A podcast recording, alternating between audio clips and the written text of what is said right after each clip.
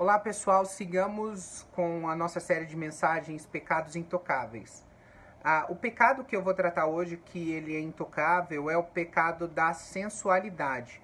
Falar de sensualidade já é algo que traz em si só para nós um certo uma certa dificuldade também de, de conseguir defini-la, porque hoje nós não estamos com talvez com uma visão ampla de mundo cristã. Se nós tivermos uma visão cristã de mundo, conseguiremos mais facilmente identificar o que é uma cultura mundana em si e o que não é adequado para nós como cristãos. No, no, ano de 2013, o IPEA fez uma pesquisa e, na sua busca, eles tem, queriam descobrir o porquê as mulheres estavam sendo violentadas demais, né? A cultura do estupro em si. E quando o IPEA fez essa pesquisa, 65% das pessoas responderam que a culpa era da sensualidade. As mulheres estavam se vestindo demasiadamente sensuais e por isso havia aumentado a cultura do estupro. Automaticamente, o IPEA tocou num principado que nós sabemos que rege a nação brasileira. Eu e você, como cristãos, nós entendemos que estamos no mundo espiritual e que o, o reino do espírito ele influencia as nossas vidas de certa forma, né? Ou de total forma. E quando aqui a sensualidade, como uma potestade, ela é apresentada como causador de problemas sociais, o IPE teve que se retratar diante dessa pesquisa e dizer que ele estava equivocado. Coisa que é muito difícil você ver o IPEA se equivocando nas suas pesquisas. Em quase 60 anos de pesquisa, não havia uma única vez que o IPEA teve que se retratar. E quando ele tocou na sensualidade das mulheres brasileiras, ele teve que se retratar dizendo que ali havia acontecido um, um erro na sua análise. Mas até então ficou evidente que as pessoas disseram que a sensualidade era o grande culpado por, por conta das violências que acontecem. E aqui eu não estou dizendo que que só isso é a responsabilidade. Mas como nós estamos pensando em sensualidade, não tem como eu não trazer isso para você refletir. A palavra de Deus vai dizer para a gente em Tiago 1, 14 e 15 que cada um é tentado pela sua própria cobiça quando esta o atrai e seduz. Então a cobiça, depois de haver concebido, dá luz ao pecado, e ao pecado, uma vez consumado, gera morte.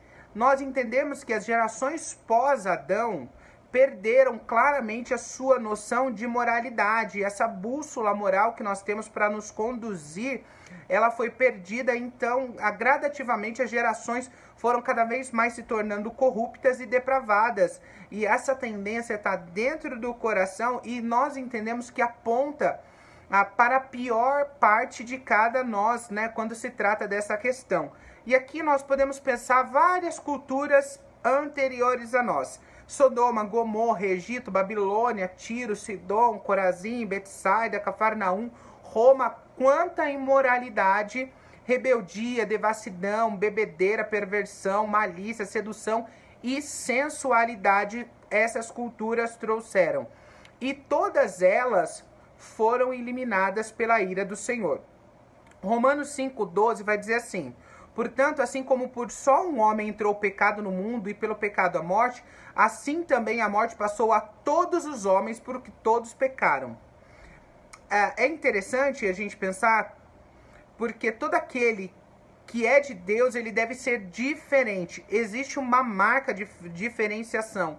E aí a gente pode pensar, como eu apresentei para vocês no, no outro vídeo, que a marca de diferenciação é óbvio que é o nosso coração, mas o nosso coração ele vai refletir em tudo que somos, como pensamos, como agimos. E se o nosso coração ele não vive aquilo que nós devemos viver, né? Uma raça eleita, sacerdócio real, uma nação santa, um povo de propriedade exclusiva de Deus, uh, que está contido nas cartas de Pedro, a gente vai entregar o nosso coração para viver de diversas formas, inclusive tomando forma desse mundo o que o apóstolo Paulo vai dizer em Romanos 12 para nós não tomarmos a forma desse mundo. E é interessante que na antiguidade, quando a gente pensa o sacerdote judeu, ele devia estar sempre devidamente preparado para poder entrar diante de Deus e prestar o seu serviço. Ele não poderia subir um degrau do altar para que a sua nudez não fosse exposta. Em Êxodo 20, 26 vai dizer isso das vestimentas sacerdotais.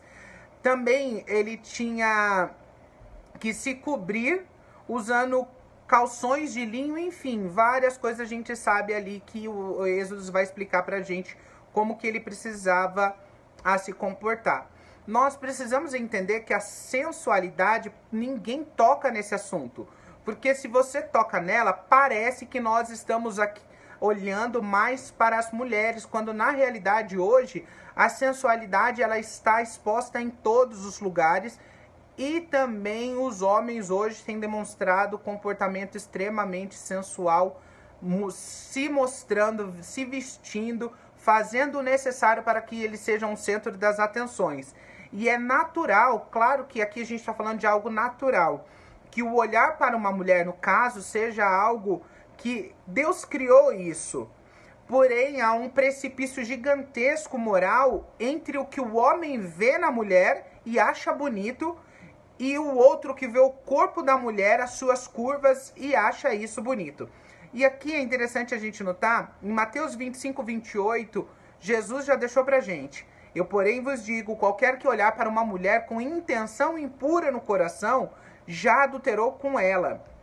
E logo em seguida, Jesus vai dizendo também: E se teu olho direito te faz pecar, arranca-o, lança longe de ti, pois te convém que se perca um dos teus membros e que, e que não seja achado todo o teu corpo no inferno. Mateus 5, 29.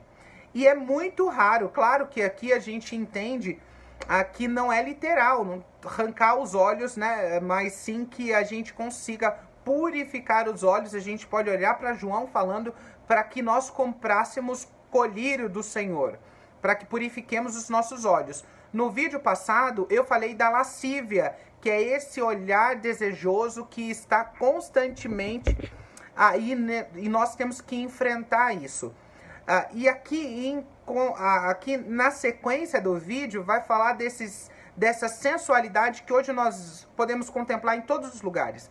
Ah, se você vai assistir uma televisão, se você vai passear na rua, se você vai para um parque, em todos os lugares isso é exposto porque nessa nova, nessa cultura que nós estamos, depois das revoluções sexuais e todas essas coisas, a sensualidade ela não é mais tocada, não é mais dito, não é ser no ser vulgar, andar nu, não é mais sentido de sensualidade, pejorativamente dizendo, mas isso é algo hoje na cultura do bom, do aceitável, que é uma realidade para os nossos dias, né?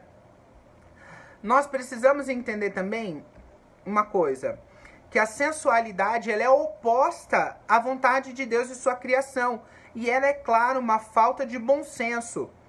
Porque ela é uma sedução, ela tem uma má intenção, a gente pode chamar de aberração, há também apelo sexual e a lascívia, como eu tinha dito. E isso vira uma, uma moléstia e gera malícia e tantas outras coisas, erotismo, carnalidade. E a mentira do inimigo para depravar isso ainda, ele coloca isso dentro do nosso coração como uma sensação de normalidade, que o problema, como eu disse no outro vídeo, está sempre no outro e não em mim. E é engraçado que hum, em tempos passados a roupa não a roupa significava muito e hoje em compensação não significa nada. As roupas sensuais e outras aberrações do mundo da moda, elas expressam diretamente rebeldia contra o Senhor. Vamos ver o que a Bíblia diz pra gente em 1 Timóteo 4, do 1 ao 12. Ora, o Espírito afirma expressamente que nos últimos tempos alguns apostatarão da fé por obedecerem a espíritos enganadores e a ensinos de demônios, pela hipocrisia dos que falam mentiras e que têm cauterizado a sua própria consciência. Vamos pensar aqui comigo sobre a consciência cauterizada, que é algo que nós precisamos ter total atenção nesse tempo, porque é para agora que o apóstolo Paulo escreveu tantas coisas que estão ali, é para o nosso tempo, porque nós estamos nos últimos tempos. E a consciência cauterizada, ela se refere àquela que se torna insensível da mesma forma em que a pele de um animal marcado com ferro em brasa se torna insensível às dores. Para as pessoas, ter a consciência cauterizada é resultado do pecado contínuo e impenitente. Eventualmente, o pecado adormece o senso moral de certo ou errado E o pecador impenitentemente torna-se insensíveis aos avisos da consciência que Deus coloca dentro de cada um de nós para nos guiar. Aqui Romanos 5:12 vai dizer sobre isso. A consciência cauterizada faz com que a gente comece a relevar. Isso não tem nada a ver. Isso é religiosidade. Isso é sua opinião. Isso é sua verdade. Vamos relativizar todas as coisas. Não há necessidade de que haja uma modéstia. Não há necessidade que se haja um pudor, um, um se guardar. Porque isso é demonstração de religiosidade. Porque hoje estamos debaixo da graça e debaixo da graça o que importa é o coração. A famosa frase: Deus conhece o meu coração. Que tristeza é você deveria ter em sua mente eh, se você imaginasse como essa frase é uma frase dolorosa e o quanto que essa frase é uma frase capaz de revelar para você o quanto de podre que você é e Deus odeia a podridão que está em nós porque o que faz separação de nós e o Senhor é o pecado que habita dentro do nosso coração. Se não fosse a ira de Deus derramada sobre Cristo Jesus na cruz do Calvário, o seu coração te conduziria ao inferno, assim como o meu coração também. Então Deus conhece o meu coração, seu coração é sujo, seu coração é pecaminoso, seu coração é caído, o seu coração ele necessita todos os dias reconhecer que se não fosse a infinita graça e o sacrifício de Jesus, o nosso coração nos conduziria ao abismo e às densas trevas. Oséias 4,11 diz pra gente que a sensualidade, o vinho e o mosto tiram o entendimento. Isto é, aqui são coisas que vão nos embriagando de forma que a gente não consegue mais ter compreensão da realidade. Nós começamos a, a tratar disso de forma tão leviana que a gente não entende que nós estamos em desobediência muitas das vezes à sã doutrina e a gente acaba causando tropeço nos outros. Que isso é uma evidência daquilo que eu disse para vocês também na, no outro dia sobre os irmãos e sobre fazer com que os irmãos pequem por conta do nosso egoísmo, não se preocupando que o nosso irmão seja fraco ou que o nosso irmão tenha algum tipo de problema específico. E aqui nós precisamos entender também algumas coisas que a sensualidade, o que ela é, vamos defini-la agora de uma forma mais simplificada para que você consiga mentalizar.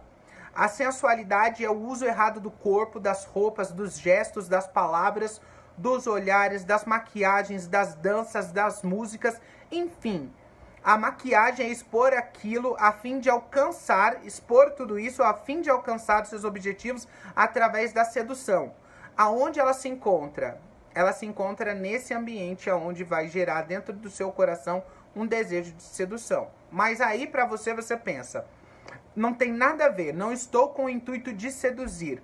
Quem não tem o intuito de seduzir talvez uma pessoa do outro sexo, tem o intuito de seduzir a pessoa do mesmo sexo para que gere uma comparativa. É muito engraçado aqui, né, que vocês estão acostumados os homens sabem muitas das vezes que as mulheres, há esse ditado: mulher se veste para mulher, para que elas entram em competição entre o que está vestindo, o, a bolsa que usa, o sapato que usa, como está, se está boa, não está, cabelo está bonito, não está, a unha está feita ou não. Então gera um, um lugar de competição e acaba fazendo com que fica um ambiente sedutor, tanto para seduzir para a conquista, como seduzir para a competição. E a palavra seduzir na Bíblia é muito interessante porque ela só aparece duas vezes. E as duas vezes que a palavra sedução ela aparece, ela vai, ela vai dizer exclusivamente ao diabo. Hum, Apocalipse 19, 9 e 20, 10, elas fazem referência à sedução e ao diabo. Nós precisamos ter atenção, clareza, sondar as profundezas do nosso coração pedir ao Espírito Santo para que nos sonde, para que a gente consiga de uma vez por todas quebrar essas barreiras né, de, de pecados sutis, mas que são bem profundos. Eu teria mais coisas para falar, mas como a gente só tem 15 minutos, eu tenho só mais esse momento para poder dizer para vocês uh, sobre sobre tia, uh, 1 Pedro, né, que o nosso coração ele seja um coração completamente incorruptível e que nós temos a capacidade de trazer para dentro de nós essa incorruptibilidade em todas as áreas. Reflita.